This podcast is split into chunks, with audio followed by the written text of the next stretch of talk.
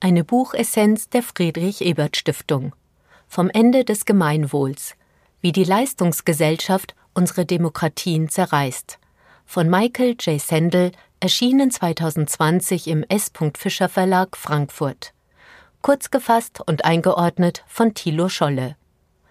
Buchessenz. Kernaussagen. Eines der zentralen Versprechen westlich-kapitalistischer Gesellschaften lautet Aufstieg durch Leistung. In einer neoliberalen Zuspitzung bedeutet dies konkret, dass, Zitat, jede oder jeder es schaffen kann, während eine eher sozialliberale Interpretation auch die gesellschaftlichen Bedingungen mit in den Blick nimmt. Wichtig in dieser Variante sind die Anerkenntnis ungleicher sozialer Startvoraussetzungen und der Anspruch, Chancengleichheit als Voraussetzung für einen tatsächlichen, Zitat, Aufstieg durch Leistung herzustellen. Michael J. Sandel zeigt auf, dass die beiden vermeintlich unterschiedlichen Varianten dieses meritokratischen Prinzips ungewollt doch mehr gemeinsam haben, als sich auf den ersten Blick vermuten lässt. Einordnung aus Sicht der sozialen Demokratie Gesellschaftlicher Aufstieg durch Bildung und eigene Leistung gehört zu den zentralen Themen sozialdemokratischer Programmatik. In unterschiedlichen Akzentuierungen wurde dabei stets der Abbau gesellschaftlicher und sozialer Schranken für den Aufstieg durch eigene Leistung und die tatsächliche Freisetzung der Fähigkeiten und des Könnens einer und eines jeden Einzelnen postuliert. Vor diesem Hintergrund stellen die zentralen Thesen Michael J. Sandels durchaus eine Provokation dar. Denn er versucht aufzuzeigen, dass letztlich auch die vermeintlich sozial und gesellschaftlich kontextualisierte Interpretation von Aufstieg durch Leistung zu einer Politik der Zerstörung des Gemeinwohls beiträgt. Buchautor Michael J. Sandel wurde am 5. März 1953 im amerikanischen Minneapolis geboren. Nach einem Philosophiestudium wurde er in Oxford bei Charles Taylor promoviert. Seit 1980 lehrt er an der Harvard University. Sandel wird gemeinhin der kommunitaristischen Strömung der Philosophie zugeordnet und veröffentlicht auch für die breitere Öffentlichkeit bestimmte moralphilosophische Werke, so etwa das im Jahr 2012 auf Deutsch erschienene Buch Was man für Geld nicht kaufen kann, die moralischen Grenzen des Marktes. Der aktuelle Band Vom Ende des Gemeinwohls wurde im politischen Feuilleton breit rezipiert und fand auch Eingang in politisch-programmatische Debatten im sozialliberalen politischen Spektrum in Deutschland. Buchinhalt Der Band gliedert sich in sieben Kapitel. Ein kurzer Prolog stellt die Abhandlung auch in den Kontext von Auseinandersetzungen um die richtigen Mittel im Kampf gegen die Corona-Pandemie sowie um den Aufstieg von Donald Trump in den USA. In der Einführung hält Sandel fest, dass es eine vermeintliche Neutralität bei der Bewertung von Leistungen nicht gibt. Als Beispiel dient der College-Zugang in den USA. Maßstäbe für Leistung sind nur schwer von wirtschaftlichem Vorteil abzulösen. Standardtests beispielsweise für die College-Aufnahme wie der SET-Test spiegeln sehr genau den sozialen Status der Familie der Bewerberinnen wider.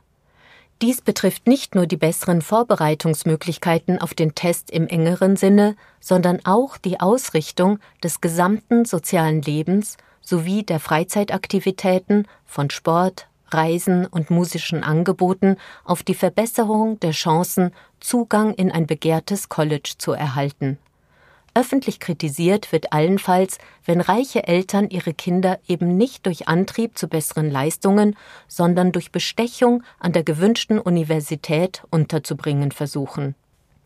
Von den meisten Menschen wird daher die Position geteilt, Zitat, Studenten sollten von den Universitäten nicht aufgrund von Faktoren, die sie nicht selbst in der Hand haben, sondern wegen ihrer eigenen Fähigkeiten und Talente aufgenommen werden und sie stimmten zumindest implizit darin überein, dass diejenigen, die aufgrund ihrer Leistung reinkommen, sowohl ihre Zulassung als auch die darauf erwachsenen Vorteile verdient haben.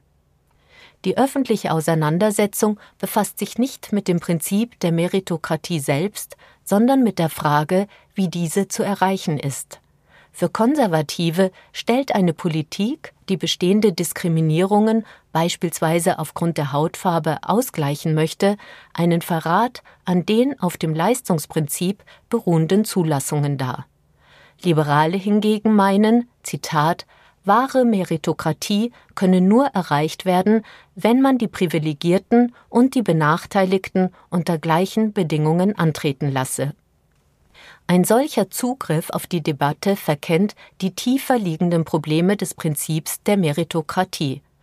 Je größer die Einkommenslücke zwischen oben und unten wird, umso größer wird auch die Angst vor dem sozialen Absturz und der Einsatz, die eigenen Kinder im Bildungssystem besonders gut zu platzieren. Gewinner und Verlierer Zitat Die Demokratie durchlebt gefährliche Zeiten. Erkennbar werden zunehmende Fremdenfeindlichkeit und wachsende öffentliche, Zitat, Unterstützung für autokratische Gestalten, die die Grenzen demokratischer Normen austesten. Perspektivisch reicht es nicht aus, den Anstieg des Populismus als Reaktion auf Immigranten und Multikulturalismus anzusehen oder als Protest gegen den Verlust von Arbeitsplätzen durch globalen Handel und neue Technologien. Der Brexit und die Wahl Donald Trumps sind, Zitat, ein wütendes Urteil gegen Jahrzehnte wachsender Ungleichheit und eine Version der Globalisierung, die nur denen dient, die ohnehin an der Spitze stehen, normale Bürger aber mit einem Gefühl von Machtlosigkeit zurücklässt. Die Unruhen, die wir gerade erleben, sind eine Antwort auf ein politisches Versagen von historischem Ausmaß. Im Mittelpunkt steht dabei das Projekt der Globalisierung und hier insbesondere zwei Bedingungen. Die technokratische Arbeit, mit der das Gemeinwohl definiert wird, und die meritokratische Art, Gewinner und Verlierer zu definieren. Die Jahre der Regierungen von Bill Clinton, Tony Blair und Gerhard Schröder, Zitat, glätteten die rauen Kanten der entfesselten Märkte, beließen es aber bei Marktmechanismen als vorrangigem Werkzeug zur Verwirklichung des Gemeinwohls. Im Zeitalter der Globalisierung sind die Belohnungen ungleich verteilt. Zitat Die Fähigkeit zum Aufstieg hängt anscheinend weniger vom Ansporn der Armut ab, als vom Zugang zu Bildung, Gesundheitsfürsorge und anderen Ressourcen, die Menschen dafür ausrüsten, in der Arbeitswelt Erfolg zu haben. Die meritokratische Überheblichkeit spiegelt die Neigung der Gewinner wider, ihren Erfolg zu tief in sich einzusaugen und das Glück und die günstigen Umstände zu vergessen, die ihnen auf dem Weg geholfen haben. Groß, weil gut. Eine kurze Moralgeschichte von Leistung und Verdiensten. Was kann am Leistungsgedanken falsch sein? Zitat. Wann genau ist Leistung toxisch geworden und wie ist das passiert? Dabei lassen sich zunächst positive Ausgangsthesen ins Feld führen.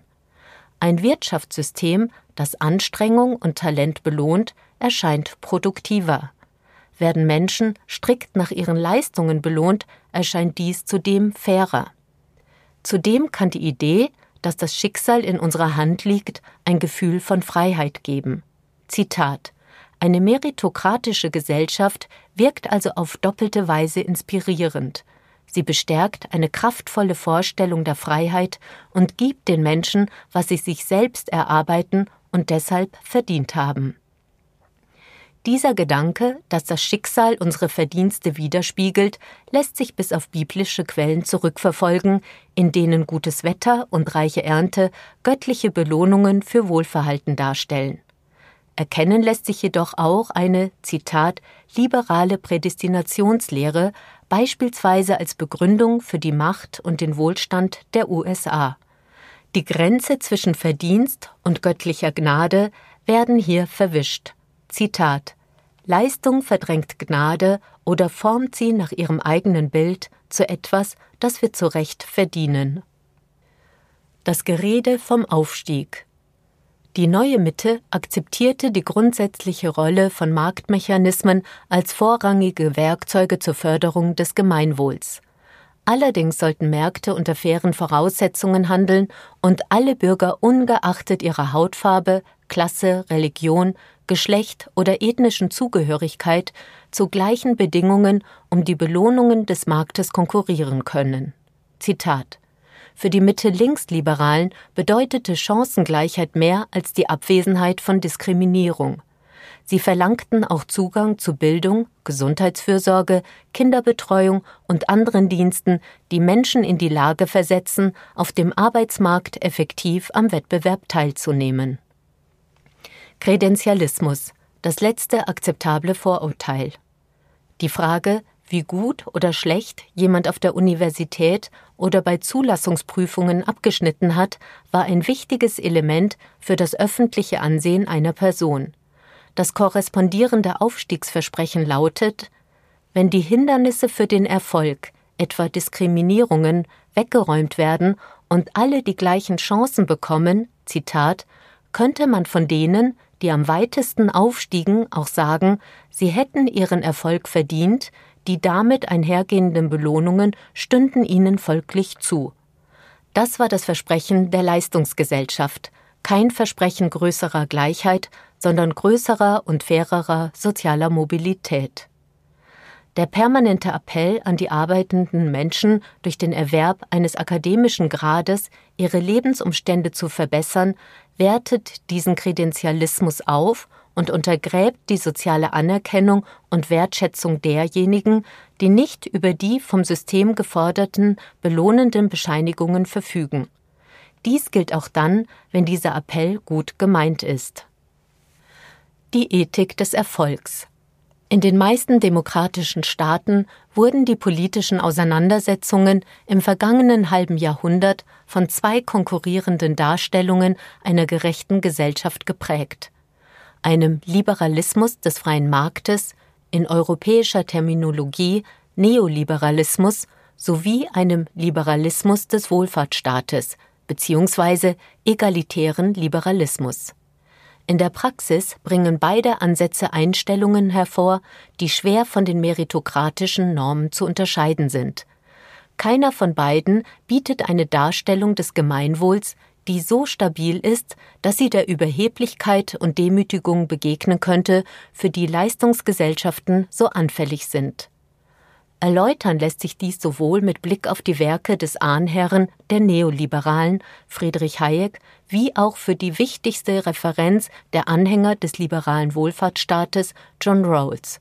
So bestreitet Hayek, dass wirtschaftliche Belohnungen mit Verdienst zu tun haben, da dies sonst mit Blick auf die realen Verteilungsverhältnisse Forderungen nach Umverteilung nach sich ziehen könnte.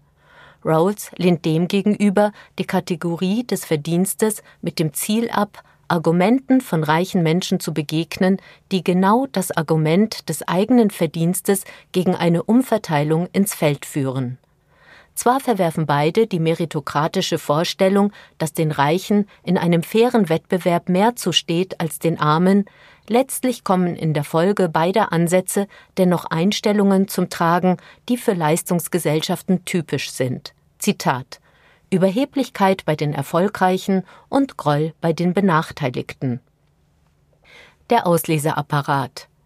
Zwar gilt es, die Tyrannei der Leistung zu überwinden, dies soll allerdings nicht bedeuten, dass Leistung bei der Zuweisung von Jobs und sozialen Positionen keine Rolle spielen sollte. Zitat Es bedeutet vielmehr, dass wir die Art und Weise überdenken müssen, in der wir Erfolg konzipieren. Am Beispiel der Universitäten könnte dies bedeuten, eine, Zitat, auf die soziale Schicht abgestimmte Bevorzugung einzuführen oder umgekehrt die Bevorzugung von Studierenden aus reichen Familien einzustellen. Die neue meritokratische Elite gewinnt ihren Platz durch strapaziösen Eifer. Möglicherweise kann hier eine Lotterie der Qualifizierten Abhilfe schaffen. Dann ist klar, dass mehr Leute beispielsweise den Zugang zu bestimmten Studiengängen verdient hätten, dies aber aufgrund von Losglück und eben nicht aufgrund vermeintlich besserer Leistungen der Fall war. Letztlich geht es darum, dieses Einsortieren und Streben zu überwinden. Arbeit anerkennen. Unsere zutiefst polarisierte Zeit benötigt Quellen des sozialen Zusammenhalts und der Solidarität.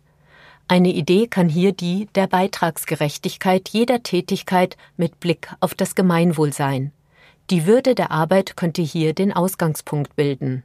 Zitat.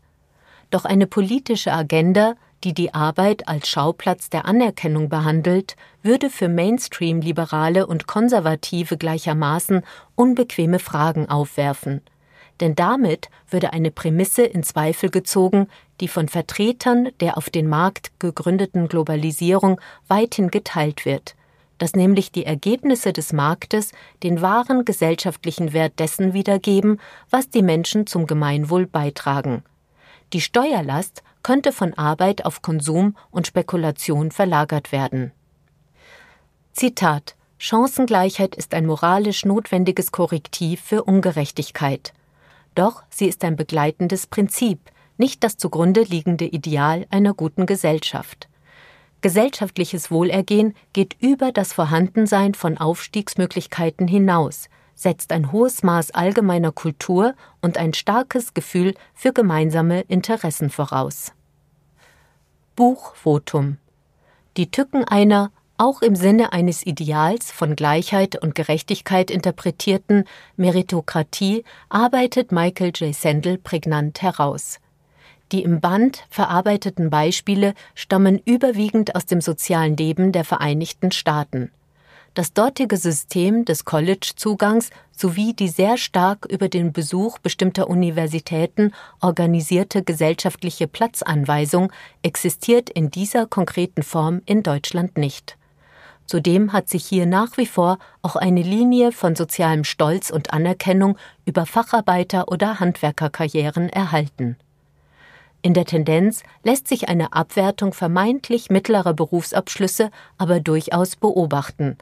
Vor diesem Hintergrund erscheint die Ansicht, gesellschaftliche Platzanweisung eben nicht nur über das jeweilige Einkommen erfolgen zu lassen, sympathisch. Zu beachten ist, dass Einkommen tatsächlich nicht alles ist, aber doch real eine große Rolle spielt. Respekt, der sich nicht auch in einer auskömmlichen Entlohnung für die entsprechende Tätigkeit ausdrückt, wird nicht als solcher wahrgenommen. Die Grundkritik an meritokratischen Vorstellungen erscheint überzeugend. In welcher Verbindung ökonomisches System und gesellschaftliche Wertigkeiten von Leistung stehen, thematisiert Sendel nicht. Die von ihm gezogene einfache Linie von biblischen Darstellungen in die heutige Zeit erscheint hier nicht ausreichend. Dies gilt umso mehr, als dass gesellschaftliche Mehrheiten eben auch etwas mit ökonomischen Machtverhältnissen zu tun haben. So bietet der Band anregende und zum Mit- und Weiterdenken herausfordernde Anstöße.